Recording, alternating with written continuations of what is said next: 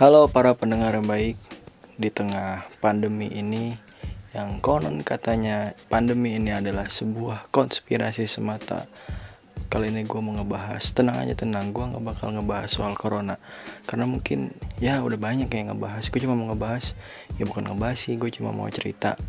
Lu semua pasti punya kan temen yang ketika lu butuh banget bantuannya Dia cuma bilang sorry ya bro gue cuma bisa bantu doa. Atau semisal lu lagi ada keperluan atau kebutuhan dia sekedar basa-basi.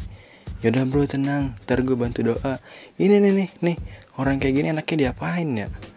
Ya gue sih berbaik sangka aja gitu kalau sebagian mereka itu mungkin beneran bantuin doa. Tapi gue gimana ya? Ya cenderung suzon aja gitu sama orang yang kayak gini. Apa lebih tepatnya gue mencoba kritis gitu sama mereka ya udah kayak mahasiswa aja ya kritis-kritis. Tapi ya emang sih ya udahlah. Gue itu gue itu cuma mempertanyakan gitu. Apa benar mereka bantuin doa atau sekedar basa-basi doang gitu biar kelihatan punya empati simpati dan lain-lain lah.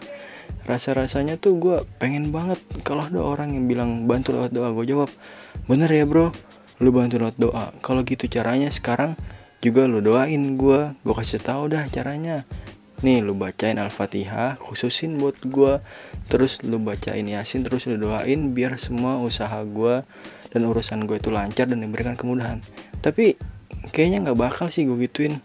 Ya gak enak aja. Takutnya gimana ya? Takutnya tersinggung gitu. Ya ya udah deh. Kalau lagi ada orang yang bantuin ya udah. Gue senyumin aja. Ya senyumin aja bro